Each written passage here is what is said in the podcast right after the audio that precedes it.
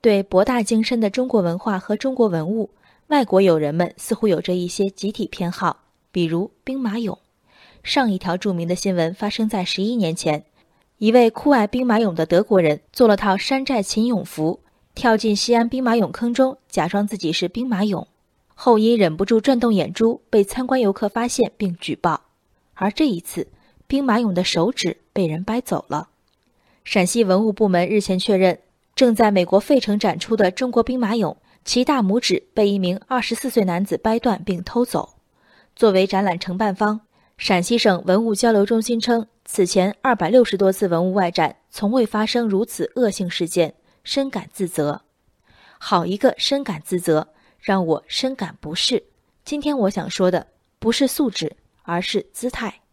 根据目前陆续公布的信息。兵马俑被损坏和盗窃事件发生于去年十二月二十一号，展厅关闭后，博物馆工作人员于今年一月八号发现兵马俑少了一根拇指。美国联邦调查局探员经调查后找到肇事男子，其将以多项罪名被起诉。从恶性事件被发现到中方发出第一份谴责声明，一个多月时间，与司法效率相比，美方的通报似乎是以传运的方式晃晃悠悠送达的。肇事者是美国人，展览所在美国博物馆安保失责，因而提供了可乘之机。社会渣子加草率管理的组合，的确配得上强烈愤慨和谴责的措辞。但既没有输出垃圾人，又没有提供安保服务，陕西省文物交流中心深感自责，责从何来？打个不太恰当的比方，老张带着心爱的小狗出门遛弯儿，在小区门口碰到逆行的摩托车。不偏不倚从小狗身上压过，老张蹲在地上对小狗痛哭流涕说：“对不起，都怪我，是我没保护好你。”也许老张不带小狗下楼是规避交通事故的最完美方式。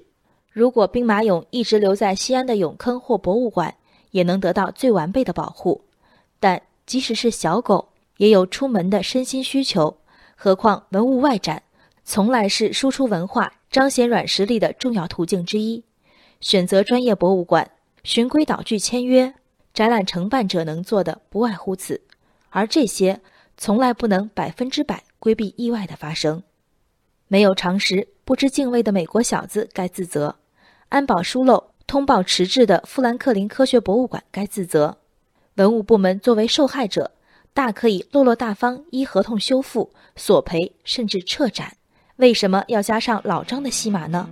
这不是和邻居丝丝入扣的利益谈判，无需先退一步说我也有责任的话术。